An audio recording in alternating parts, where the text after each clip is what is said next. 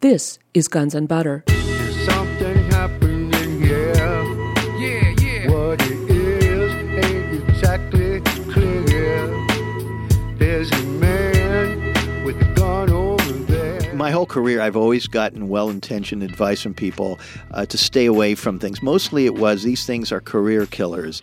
Uh, when I was working on the Bush book, um, and I began to find this very strange Kennedy material, and and I would show people my work as I was developing it, people I knew, people I trusted, who had worked for major news organizations or worked for them, and they would look at it and they'd say, "Boy, you know, you better watch your back. You know, this stuff is very, very explosive. You know, it could really, really cause you problems." I'm Bonnie Faulkner. Today on Guns and Butter, Russ Baker. Today's show Investigative Reporting and Mass Media. Russ Baker is an author and an investigative reporter. He spent one and a half years as a correspondent and reporter based in the former Yugoslavia. He has written for The New Yorker, Vanity Fair, The Nation, The New York Times, The Washington Post, The Village Voice, and Esquire. He has also served as a contributing editor to the Columbia Journalism Review. In 2004, he devoted himself largely to researching stories that provided disturbing insights into the pre presidential behavior of George W. Bush. Russ Baker is the author of Family of Secrets The Bush Dynasty, the Powerful Forces That Put It in the White House, and What Their Influence Means for America. Today we discuss the investigative work behind Family of Secrets, his new internet investigative journalism project, Who, What, Why, some of the stories he investigated for Family of Secrets, and challenges facing journalists. Russ Baker. you know, I wrote this article called What Obama is Up Against, and it was about how people are unhappy with him. Right. And now we have this passage of the health reform, and a lot more people are, at least for the moment, happy with him. And so then the question is what for the long term?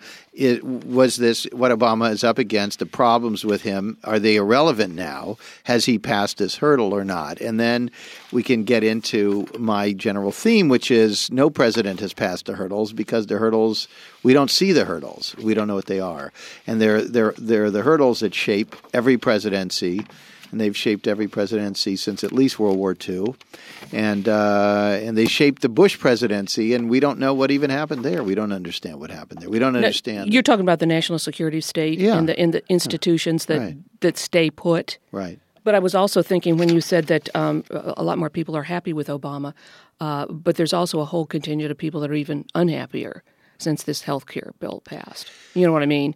Uh, and then, of course, there's also the question of was he ever trying to do anything in the first place, or is he? I mean, obviously, he was handpicked to lead the empire, so we can hardly figure that, you know, whatever. You know what I mean?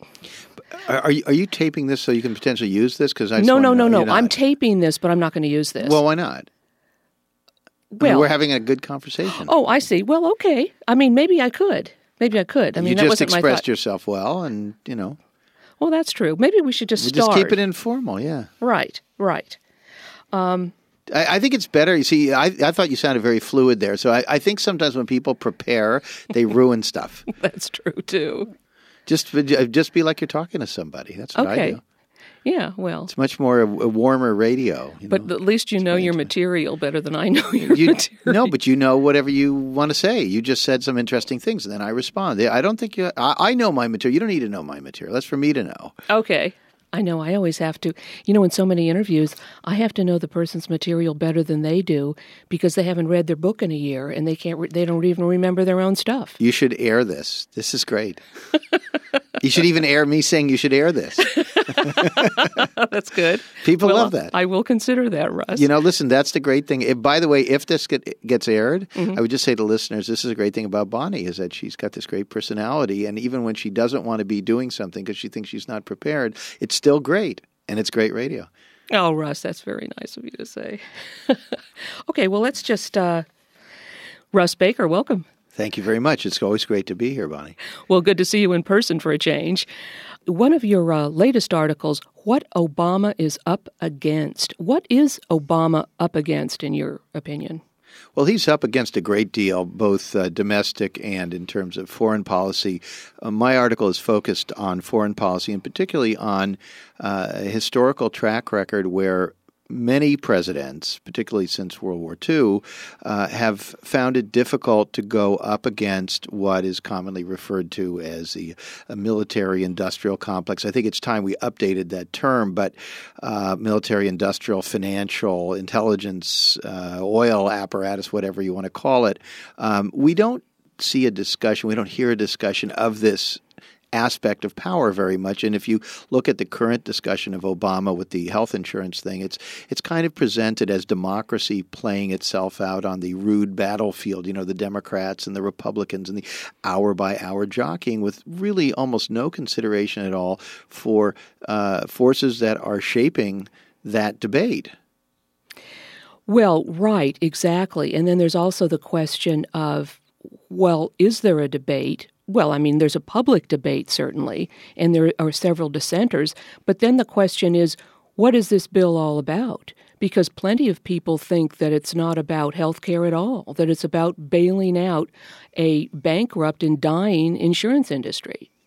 Right, and of course, the net effect of this very, very modest uh, advance, if that's what it should be called uh, is that uh, they end up getting more customers, uh, guaranteed by the government, essentially.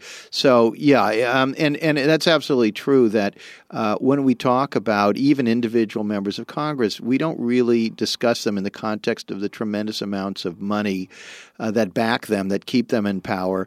Uh, the interests that maybe shape their political rise and that have their ear, that kind of work, which really involves very diligent and deep investigative reporting, rarely informs the, the news coverage. Well, that's absolutely right, because even if that kind of reporting is going on, it's pretty hard to get it published, isn't it? It's very hard to get it published. I, th- I think that you're in a position to talk about that. Now, with your terrific book, Family of Secrets, were you up against uh, a lot of opposition to get your book published? The, resistance to anything that anyone has to say that is startling is tremendous. Uh, there is a lot of resistance to sort of meta narratives that try to contextualize why things are the way they are. That's really not what we do very well in the media. We have these very small bore stories about today's battle and so forth, the statements made and the votes taken, but not a lot of historical context and not a lot of discussion of power centers. Today, uh, just before I came over to Berkeley, I had lunch with somebody in San Francisco, uh, also somebody who's worked in journalism, and she, she's had the same experience where when she was dealing with really substantive, very deep and fairly dark material that she had developed, her own friends, particularly sort of people in the media, uh, would just kind of turn it off. It was it was too big for them and it was too disturbing. And so the way we get by is we we we work and we muddle along on that kind of very modest level. You know, we're down in the valley and we can't see it from that sort of mountaintop view. Well, exactly. And one of my big frustrations is that I'd like to read the newspaper every day, but the news is so compartmentalized, and so you get this. Uh, uh, this happened, that happened, so somebody got shot, a bomb went off. There's no explanation of the causes or what is actually going on, or any historical context or any anything.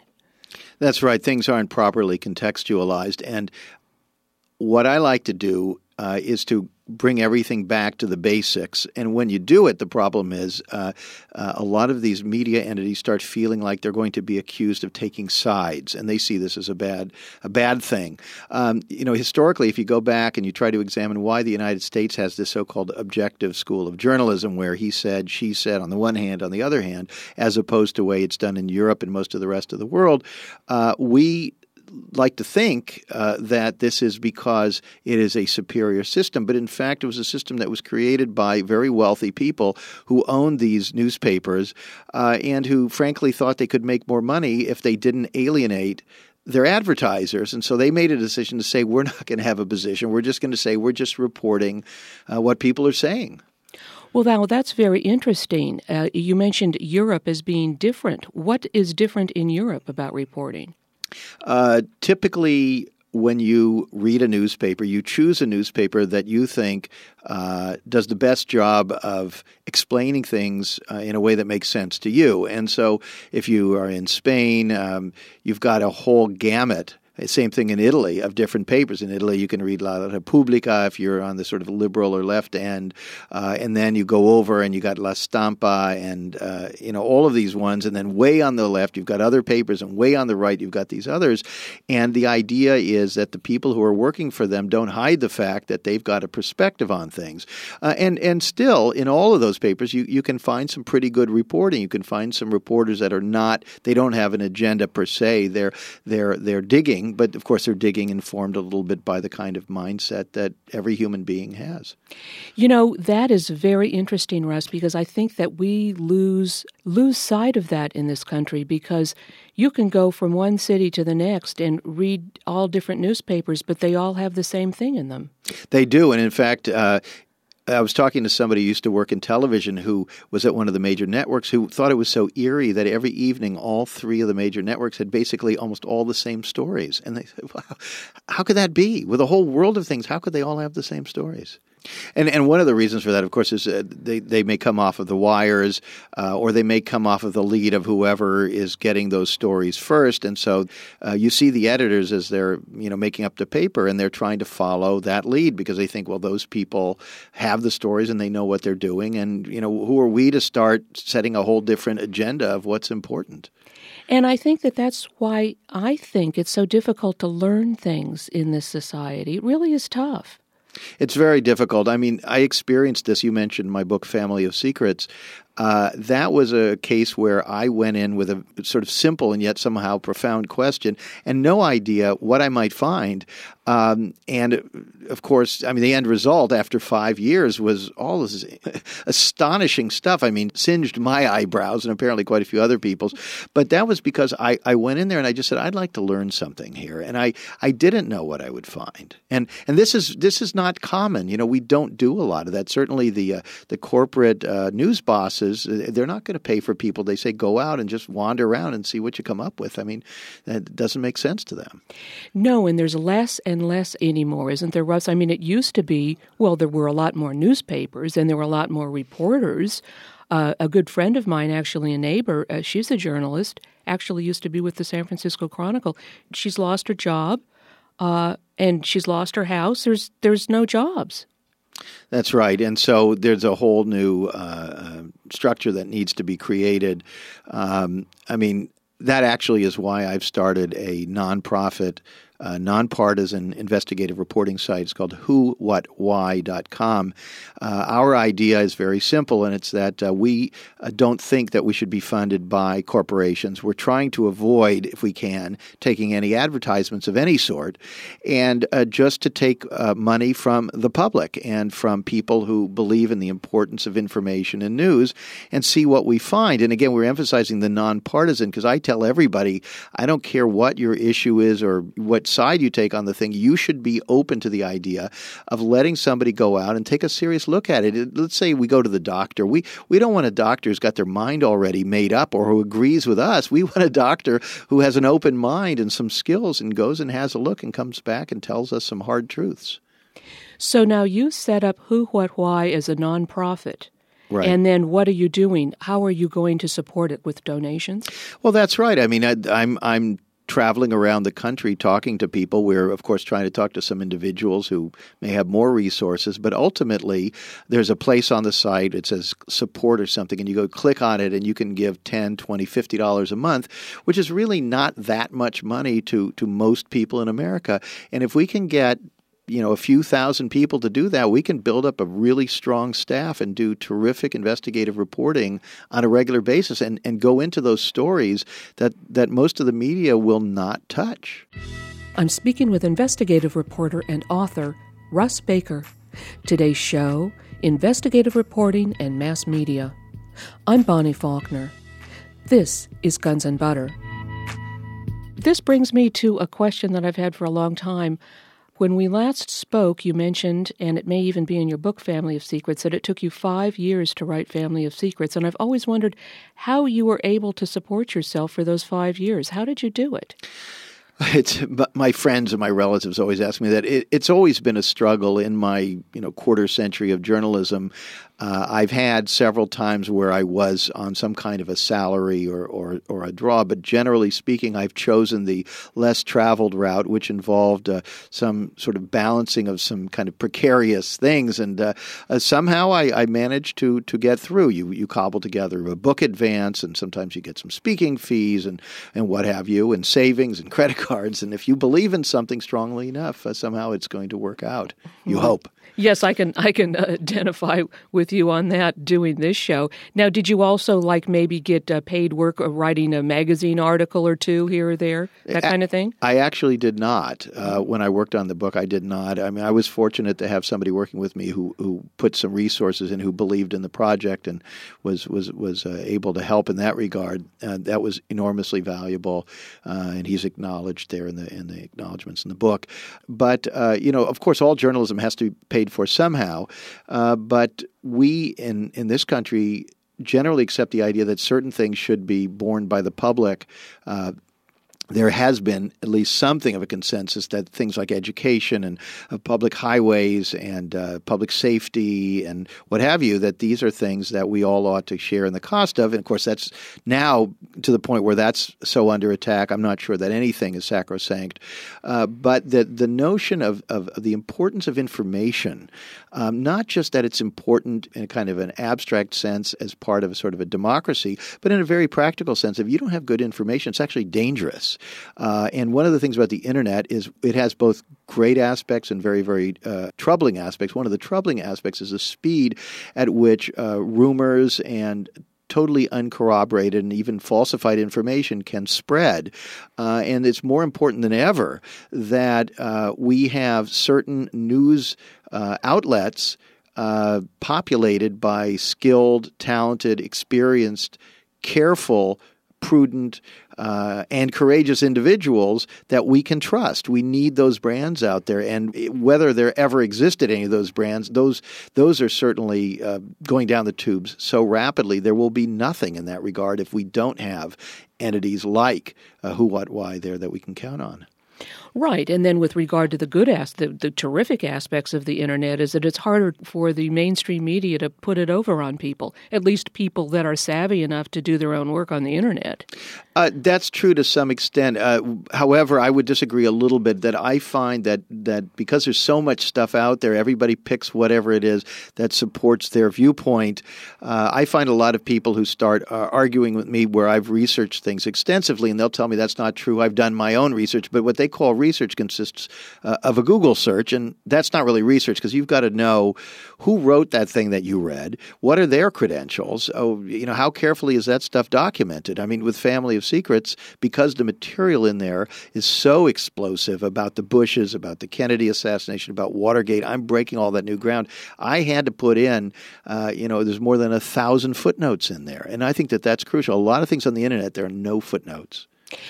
With regard to Family of Secrets, how did you, and I've been meaning to ask you this for a long time, how do you do investigative reporting? Do you have to get on a plane, fly around, travel, interview people in person? Do you go to libraries? What is it exactly you do? How do you do it? There are lots of different types of, what what is called investigative journalism. Uh, some people do almost all their work uh, digitally. They they uh, they use databases uh, and they crunch numbers or they find resources you know through searches. Sometimes they've got specialized search tools that the public doesn't have. Uh, and other people, of course, the old style is called shoe leather journalism, and that's what you're talking about, where you whether you take a plane or a train or a car or a bus, you go and you talk to people face to face. You see how they live. You you verify it directly, and of course, when you talk to people face to face, you get a lot of good material you wouldn't get otherwise. So I absolutely do that. Um, for Family of Secrets, I traveled all over the United States.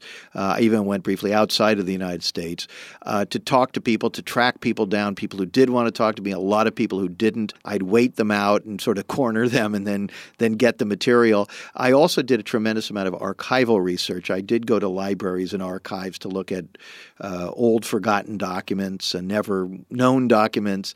Uh, and then I uh, did a tremendous amount of reading. I assembled a library of more than 500 books just just for this particular project, Family of Secrets, uh, reading many, many very obscure and even self published books where there were remarkably candid accounts by people who were sort of foot soldiers inside this kind of national security apparatus we so little understand. And how did you uh, how did you discover these books that perhaps you didn't even know existed?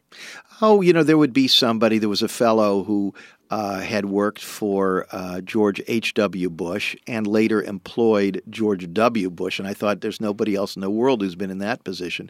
And I wanted to know more about him. And I, I don't remember how I found that out, but once I realized that this person was potentially interesting, I discovered that he had written a book. And it, clearly the book was, I guess, for his family, for the grandchildren or something. But uh, in, his, in, in his town, Houston, one local bookstore carried copies, and I think you could even maybe get get a few of them online. And I I ordered the book, and by the time I went to interview him outside the United States at his uh, sort of plantation, he was sort of astounded at how much I knew about him. And I said, "Well, I bought your book." He said, "Gee, you, you can buy my book." well, now who who is this? Can you oh, say? The, uh, yeah, this is a fellow in Family of Secrets named Bob Gow, very interesting uh, figure uh, who um, uh, went to the same sort of prep schools as the Bushes did. And uh, even though he was very cautious, I think all of them are very cautious and they don't want to kind of, uh, you know, give up the game. Uh, they also like to talk a little bit about some of the daring do. And, you know, in between his book and talking to me, there were certain things where he would admit that he had worked with the CIA, even though his resume has him only being in private business, that some of those ventures and w- were in fact uh, a little bit more complicated, shall we say? And and this is so important because then we begin seeing a kind of a secret history of the Bush family uh, as part of this apparatus of interconnected, wealthy families, uh, intermarried, doing business together, uh, and working on all sorts of different levels here and all over the world. This is sort of the precursor network that essentially created the CIA and that and that backs American military intervention continuously uh, around the world. Well, that's right, and the Bush family was there from the very beginning, and they continue to be there. Uh, could you talk a little bit about what you discovered about the relationship between the Bushes and the Saudis, and most specifically the Bin Ladens? Sure. Um, this is very complicated. Basically, what I focus on in, I'm trying to remember, I think it's about halfway through Family of Secrets, uh, I was trying to understand uh, George W. Bush's military service, this debate about whether he had completed his service or not. I've got a whole bunch of chapters with, I think, the most definitive account ever of what really happened, and the fact that it, he he actually did just disappear from the military for two years. The role of his father in seemingly uh, helping cover this up, uh, and then you see that there was this other airman uh, by the name of James Bath, and he was his sort of sidekick in the uh, Texas Air National Guard. And uh, James Bath later on uh, becomes this very wealthy individual who's in business with uh, the eldest uh, half brother of Osama bin Laden and the son of the wealthiest banking empire uh, in in Saudi Arabia. And I want to know how it happened that this guy from the backwaters of Louisiana ended up in that position. And there's this whole sort of astonishing story of uh, what what looks to be uh, him being basically paid off by the father, George H. W. Bush, uh, for his help in covering up things with the son's uh, military service record, uh, by uh, by giving him this contract, this kind of back channel thing with the Saudis. Uh, it's it's the most staggering stuff. If you made a movie of this, people would say, "Well, that's just preposterous." But basically, they're sort of privately engineering the foreign policy of the United States. Uh, people are getting rich at the same time, and you're forming these alliances uh, that that sprawl in all directions. You see the the circle in Houston getting rich off of the, this stuff. You see the Saudis benefiting. You see the the um, Americans providing the Saudi royal family in return the kind of security they need to stay in power. And then you see this money just gushing out in all directions. It shows up in Iran Contra. It shows up in all of these uh, activities that were illegal and not sanctioned by the American people. So you see this tremendous meshing of, of, of you know personal uh, benefits and and policy, domestic, international, oil, all of this stuff just coming together. Yes, I'm glad you mentioned James Bath because that is very complicated and he's very he's a very interesting figure. Now, wasn't he George W. Bush's buddy in the Air National Guard in Texas? Right, that's what I was talking about. He he um, was in the unit with him, and um, when George W. Bush suddenly stopped flying and left the unit, uh, many years later, it came out that well, actually, it wasn't that big a deal because it, two guys had had uh, stopped flying, and both for the same reason they hadn't taken their flight physical, their physical exam, and the other, it turned out, was this James Bath, and then he was interviewed and he said, "This is no big deal. This happens all the time." Well, I, you know, with all due deference to him, and he's a very nice fellow, but I mean, I've done my own research, and as far as I understand, it is not common at all. It's very, very rare, and, and when you stop flying well before you're supposed supposed to. There's supposed to be a very high level inquiry to find out what happened because the government spent a million dollars uh, uh, training you as a pilot. There's a war going on. This was Vietnam at the time. You can't just walk away from this stuff. But uh, Jim's role, essentially, in that case, was he stopped flying, and they were able, therefore, to say, look, it's not just one guy, it's two guys. It, means that it's no big deal. And again, I mean, this is only putting two and two together, but several years later, George H.W. Bush suddenly becomes the director of the Central Intelligence Agency, and out of the blue, Jim Bath, supposedly completely unrelated, gets a phone call from a guy in Saudi Arabia, says, Hey, I understand you've got a plane for sale. I'd like to buy it. I know it's a clunker, but would you fly it out here to, uh, to Saudi Arabia, which he does. Uh, and then they become good buddies, and then there he is in business with uh, bin Laden and this other fellow from the, uh, from the banking family. Now, is it true that James Bath then went on to become quite wealthy and powerful himself? Well, I mean, Jim uh, has, you know, he had this airplane brokerage. He was involved with real estate. He was involved with all kinds of things, uh, owning a parking facility at one of the Houston airports and uh, many, many other things. I mean, he did very well for himself. He's uh, he's definitely done very, very well as a result of these these um, these relationships. You, you, know, Bonnie, I just want to say that these stories, which are not well known, these narratives just don't get told, and we don't know anything about this. I, I discovered in the in the course of researching Family of Secrets that we actually knew very, very little about George W. Bush after he'd been president for eight years, and we knew very, very little about his father, who was president or vice president for 12 years. Both of these men had secret lives. They were doing things that were very, very profound and very important, and we never heard about it. Well, yes, right. And I think that one of the big things that you bring out in your book is, and we've talked about this uh, uh, before a little bit, uh, so many of these companies that both uh, the elder Bush and the younger Bush were involved in. Uh, couldn't really account for the influence and the money that they had. That there was obviously something else going on because, well, if you start with Zapata and work through all these oil companies, it's a complicated story, and you go through all the details. But uh, uh, the businesses weren't big enough to account for the influence that these people had. Well, that's right. I mean, one looking at them could reasonably conclude that they were nothing but intelligence fronts, that they were vehicles for uh, for for operations, basically, and not not normal companies. Well, exactly. I'm speaking with investigative reporter and author Russ Baker. Today's show: investigative reporting and mass media. I'm Bonnie Faulkner. This is Guns and Butter. Now, you mentioned uh, you were speaking about um, George W. Bush's uh, interrupted air guard. I guess he was supposed to be in for six years and he served four and then he disappeared. Now, what about Dan Rather? Now, uh, CBS did an investigative an investigative story on that, and Dan Rather, of all people, what an anchor at CBS for decades, and he got canned over it. Yeah, I mean, uh, this shows uh, the the danger of um, what can happen when you pursue powerful people too aggressively, and I think this is also why it's not done very often. Um, the story they were looking at, that CBS was looking at, was a real story, and there were other news organizations, the same organizations that covered Rather's downfall, were trying to obtain the same documents that he had, and I suspect some of them, if they had been able to get their hands on them first, would have run with them, because they they described a situation situation accurately. And so, as a journalist, if you've already done enough research, interviewed enough people, and you've got a clear sense of what happened, and you discover original documents, you know that confirm that you're not going to right away say well these are these are fake.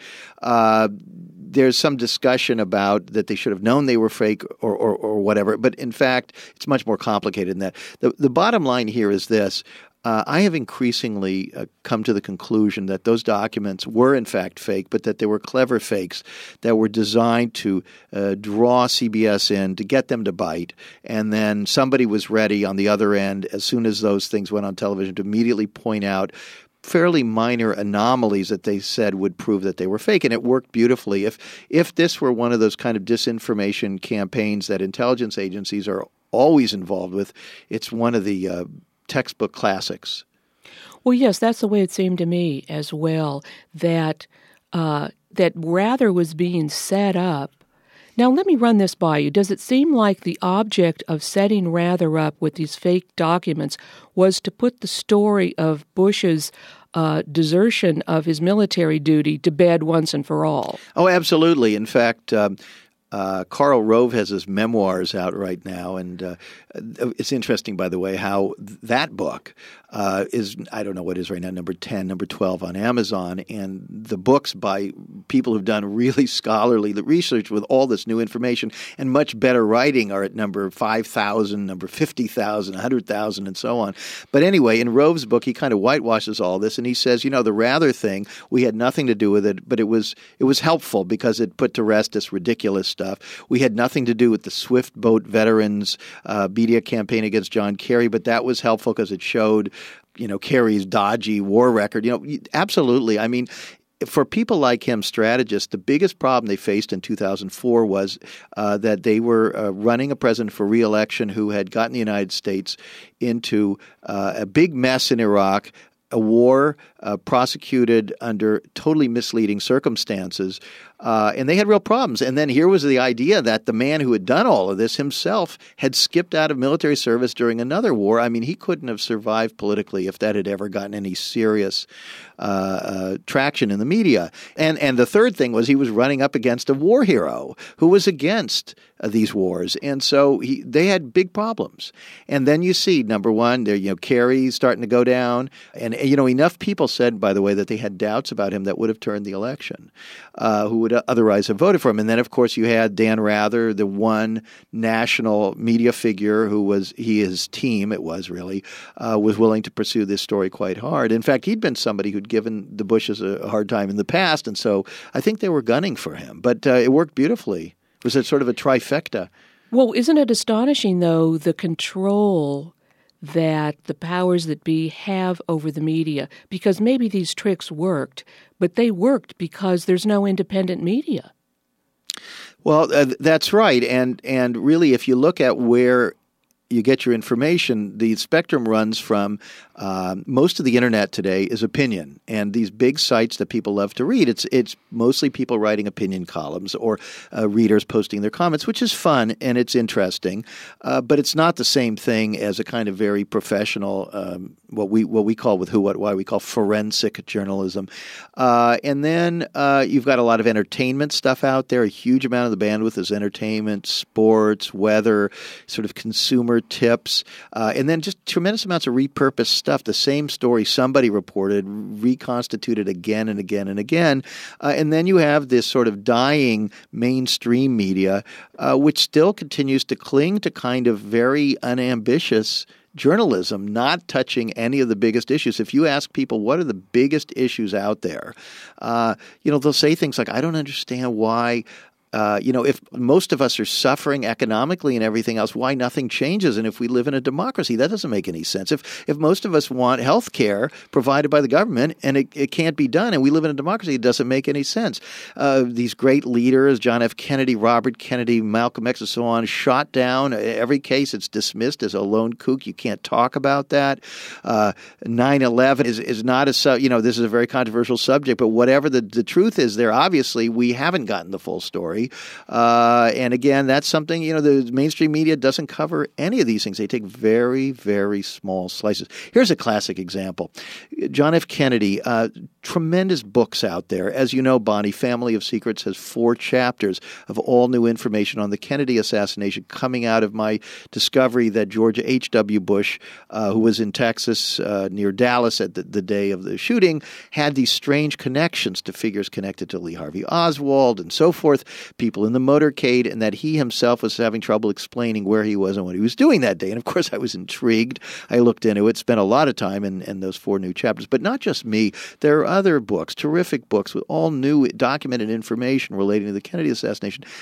All of us get zero or very, very little ink in the mainstream media. They won't cover it. And yet, just recently, and I just blogged about it today on Who, What, Why, there was this. Um, uh, uh, there's a story, there's a new book coming out about letters, condolence letters to Jackie. And this book was re- mentioned or reviewed every big show. I'm sure she was on all the TV shows, and, and they're all raptly interested in the letters by people who were sad about JFK's death, uh, but, but they're not interested in new information about the death itself. It's simply astonishing. Yeah, it is astonishing.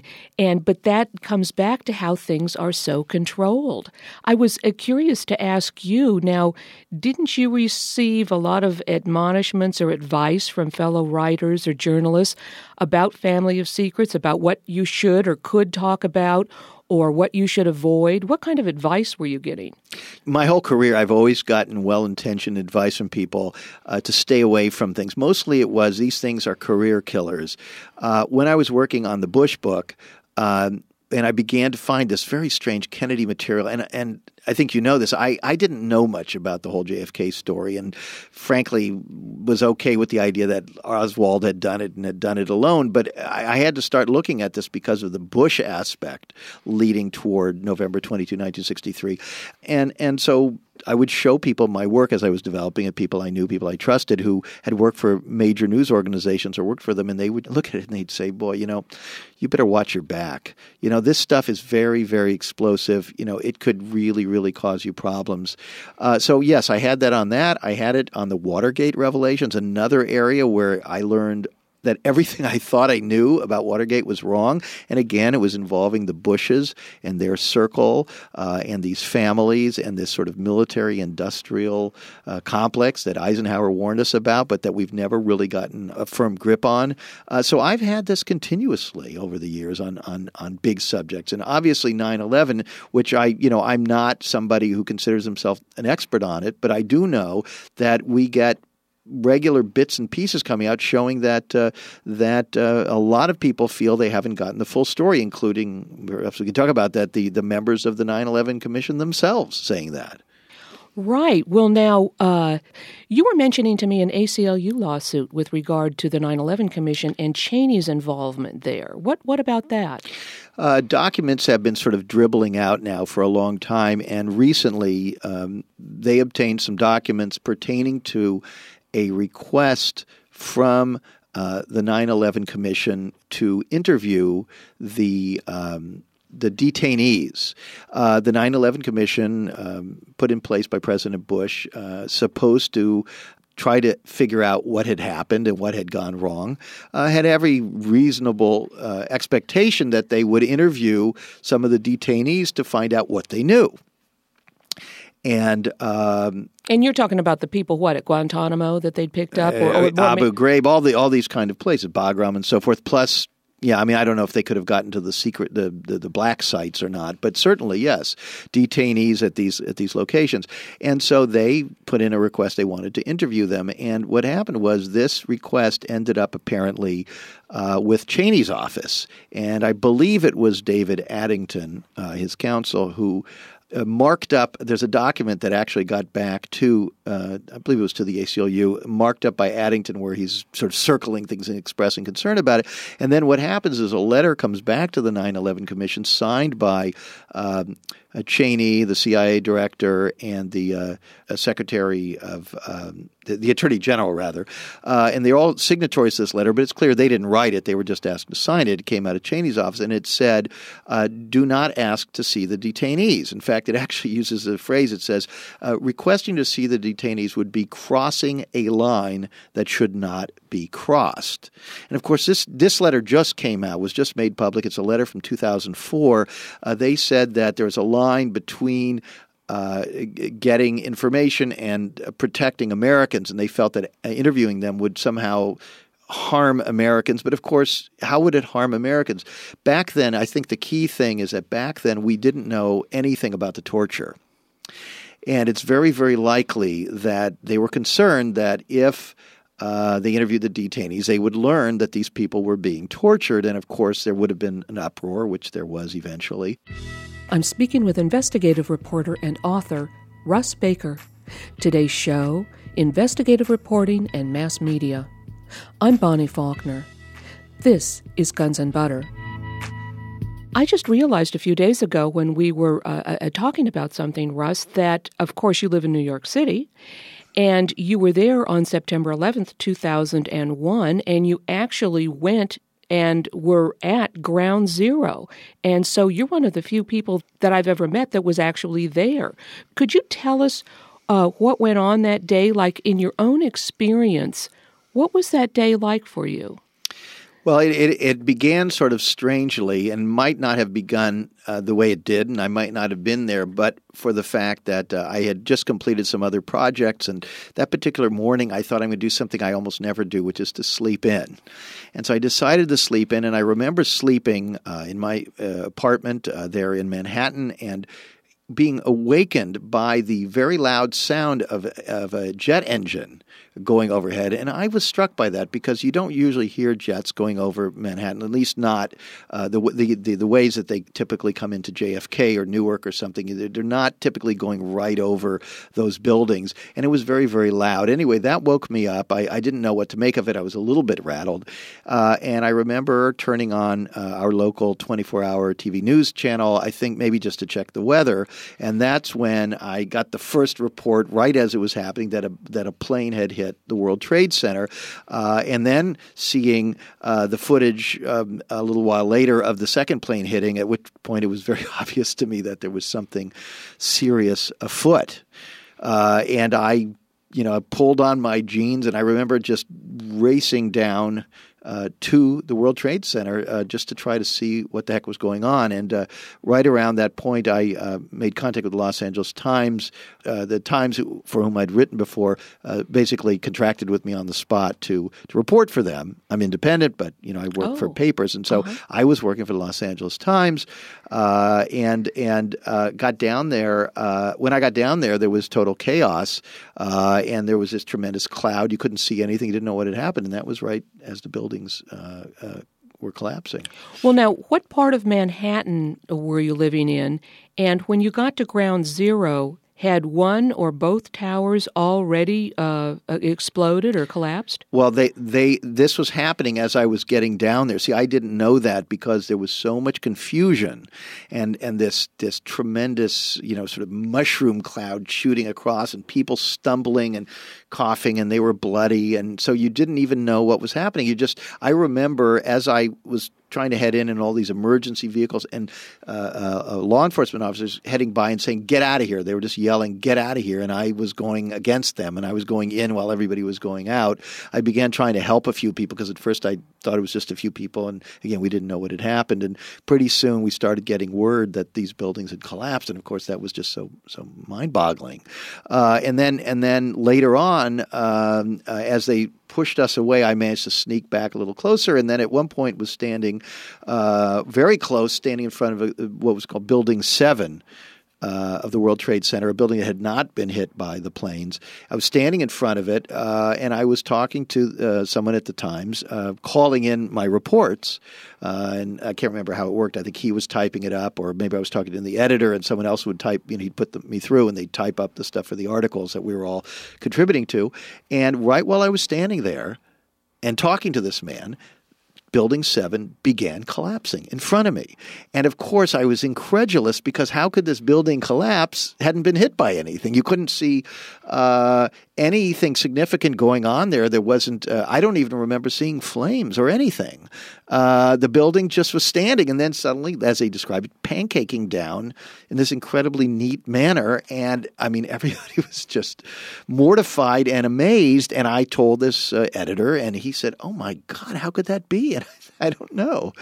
I don't know. Well, now isn't that interesting? Because so at the at the time that Building Seven was collapsing, you were actually watching it. I was standing right in front of it, talking on the phone to this newspaper. Yeah. And at that moment, did what was happening seem strange to you?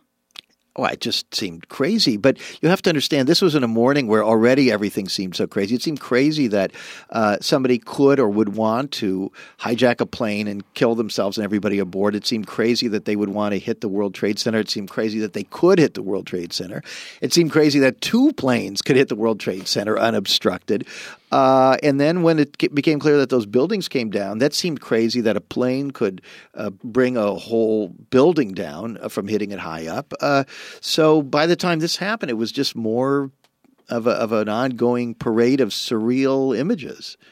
The reason I ask you that is because for me and for so many people that I've talked to, uh, even people who have done a lot of uh, uh, research into the physical evidence there, uh, I watched those uh, towers come down on, on television, of course, like so many people did. But for some reason, I just was sort of, uh, I wasn't thinking at the time. Like, I wasn't thinking, well, gee, that couldn't be happening, or that doesn't seem right. Do you know what I mean? So that's why I was, it was interesting to me that when you said you were watching the collapse of Building 7, that it actually occurred to you at the moment that that looked pretty strange. It, it, did look pretty strange. Um, I didn't know what to make of it. It, it. People were exclaiming, obviously, and talking to each other and saying, "What what could this mean?" But you have to understand we live in a world where so many things don't make any sense. There are so many things that don't make any sense, and even the way and the reason I began doing uh, the research for Family of Secrets, it didn't make sense to me that George W. Bush had even become president of the United States in the first place. If you compare him to all the presidents throughout the sweep of American history, even the ones that I remember as a kid, they used to make fun of you, Millard Fillmore and the you know the least illustrious people. I mean, I think they all would hold up pretty well against him, and so even that doesn't make a whole lot of sense. There's so many curious things, and and then you look at stories like uh, uh, our governor of New York, former Governor Eliot Spitzer, uh, being taken out in this sex scandal, and uh, that was you know right at the time that he was leading calls for the the states to begin asking questions about uh, the the financial situation, the collapse. He was involved with all sorts of very aggressive investigative things. You mentioned Eliot Spitzer and the fact that that the sex scandal broke out just as he was doing this investigation, really going uh, after the financial system. But it also seems to me that uh, they've got something on everybody. And, and of course, have you done any reporting on how Congress is controlled? Because it seems like, it, you know, if it's not Eliot Spitzer, it's somebody else who is biting the dust because of some impropriety. And of course, I suppose we all have something that uh, we would rather not be public about. You know, I, I remember somebody in Washington uh, asking me this question, and I, I, I, can't remember exactly who this was, but it was someone of some note, somebody very well connected, fairly high up. And this person said, asked me, "Do you know what the number one industry in Washington is?" And I thought, lobbying is it? Nope, nope, no. I said, "What is it?" And he said, "Sexual blackmail." And this is very interesting because there are more things about Watergate that I don't get into in the book that have elements of sexual blackmail. Uh, if you're trying to think of how do you get to somebody, I mean, there are only a few ways you can get to them. There's a you know there's money, and then there's um, you know the honeypot, and and so this is a logical uh, recourse. And if you're in public life, all you've got is your reputation, and yet you're under a tremendous amount of pressure. Uh, you may be away from your family for great stretches of time. You're you're living a life which is not particularly healthy, uh, and so um, uh, there are all kinds of possibilities for things to happen, and you you can't really survive these things. Have you continued to follow the Bush family now that your your book Family of Secrets has been completed? Um, What's going on with the Bushes now? Are they still busy? They they really are. In fact, uh, one of the things I try to emphasize about Family of Secrets is our initial reaction when George Bush left office was people said, you know, that's over, we've moved on. But what you learn from this research is that we haven't moved on, that that the elements in, in play there were in play for decades and are still in play, very, very much in play. Uh, that there are all kinds of programs we don't know anything about that still continue to function. In addition, you have uh, Jeb Bush, and Jeb Bush is very, very visible. Increasingly, just every few weeks, you can see this ratcheted up to another level. He's out there speaking everywhere. He's being uh, commented upon favorably by the media, and I think it's becoming increasingly clear that he would like to run for president of the United States in 2012. Oh, my goodness. Uh, but yeah, I mean, these families are in the picture and they want to stay in the picture. And we increasingly, as a country, do have these sort of dynasties. And, you know, the Bushes, uh, people don't realize how far back they go. In Family of Secrets, I actually try to uh, explain that, you know, you've got W, you've got uh, the father, you've got the grandfather, Prescott Bush, who was much more important than people realized. He had, he had Dwight Eisenhower's ear. He was his main golf partner. I actually have a quote in the book where he, you know, somebody said, Did Eisenhower know about such and such a policy, make a decision? He said, No, why would he? He didn't know about those kind of things. You know, we took care of that, you know. So, I mean, all this discussion about what the president does ignores or basically is unaware of all of these other elements, all these other players that are shaping things. Um, uh, a business partner of Prescott Bush's, uh, Robert Lovett, was the architect of the creation of the Central Intelligence Agency. Harry Truman, uh, after he was no longer president, and 30 days to the day after JFK was assassinated, he wrote an op ed piece in the Washington Post in which he basically said he regretted creating the CIA. Now, why did he say that 30 days to the day after Kennedy was shot? I think there was a reason for that. He was trying to send out a message. He said, you know, they got involved in all kinds of unauthorized things, things I, I never approved. Um, and then, you, as I say, you find the Bush's uh, investment banking firm creating this entity, the CIA, which uh, uh, operates completely essentially unexamined, unscrutinized today uh, all over the world. We have no control over what it does. We don't have any real understanding of it. And so I guess what I'm saying is the Bushes, these kind of dynasties, these families have always uh, played a major role in shaping our country in seen and often in unseen ways. And if they can continue to do it, they're absolutely going to. You talk in the Family of Secrets with regard most specifically to the Bush dynasty that so much was hidden about uh, George H.W. Bush.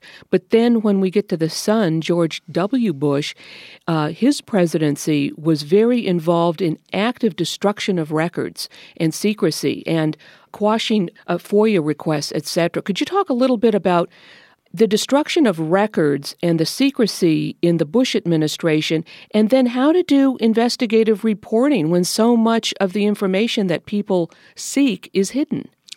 Right. Well, first of all, the suppression of information and destruction of records began long before uh, George W. was in office. Records pertaining to his military service, pertaining to things relating to the father, they vanished continuously over the years. Uh, microfilms were accidentally destroyed and so forth. Everything was accidental.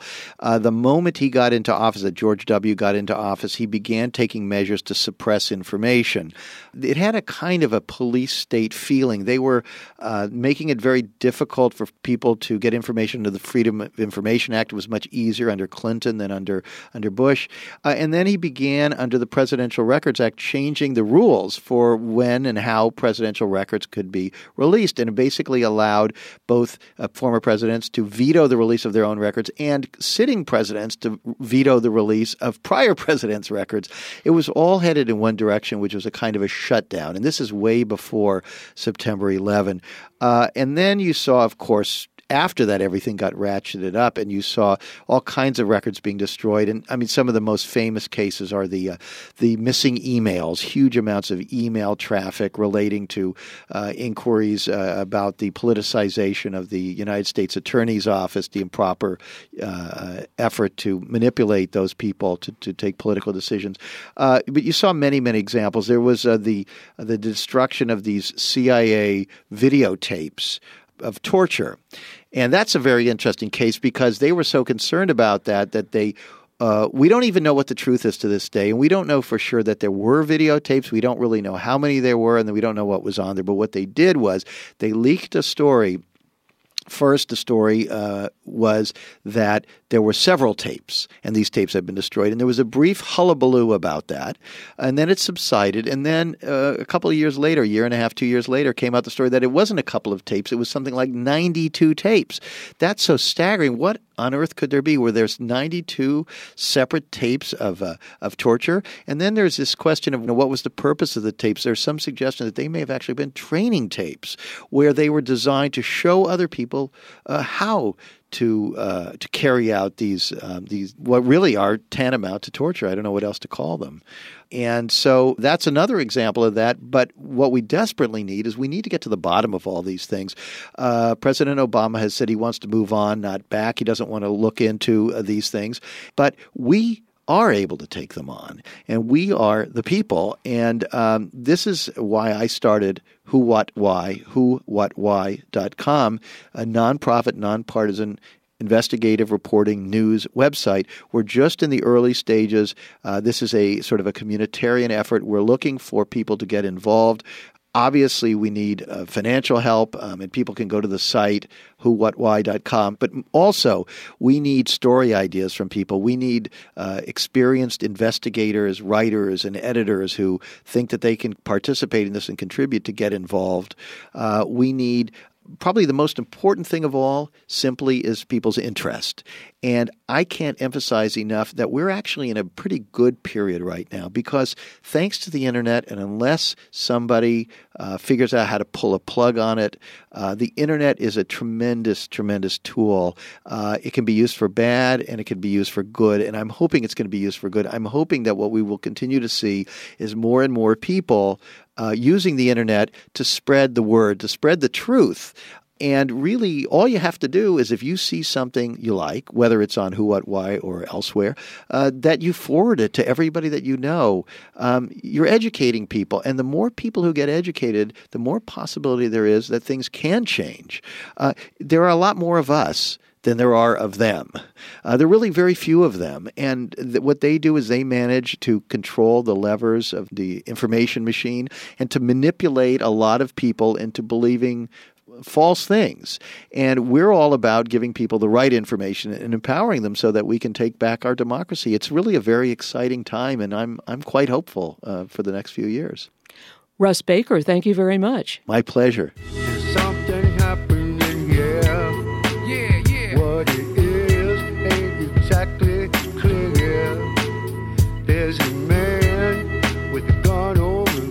I've been speaking with Russ Baker. Today's show has been Investigative Reporting and Mass Media. Russ Baker is an author and investigative reporter. He has written for The New Yorker, Vanity Fair, The Nation, The New York Times, The Washington Post, The Village Voice, and Esquire. He has also served as a contributing editor to the Columbia Journalism Review. Russ Baker is the author of Family of Secrets, The Bush Dynasty, The Powerful Forces That Put It in the White House, and What Their Influence Means for America. Visit Russ Baker's website at www.russbaker.com and www.familyofsecrets.com. He is the founder of the Real News Project, a nonprofit investigative reporting website at www.whowhatwhy.com. Guns and Butter is produced and edited by Bonnie Faulkner and Yarrow Mahko. To leave comments or order copies of shows, email us at blfaulkner at yahoo.com. That's B L F A U L K N E R at yahoo.com. Or call 510 848 6767 extension 628. Hey yo,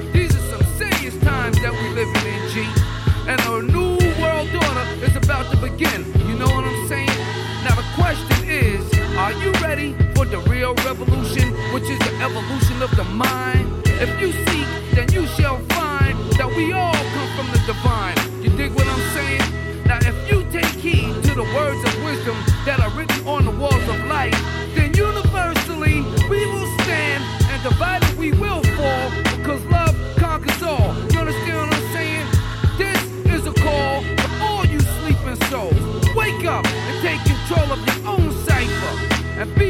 lookout for the spirit snipers trying to steal your life. You know what I'm saying? Look what inside yourself for peace. Give thanks, live life, and release. You dig me?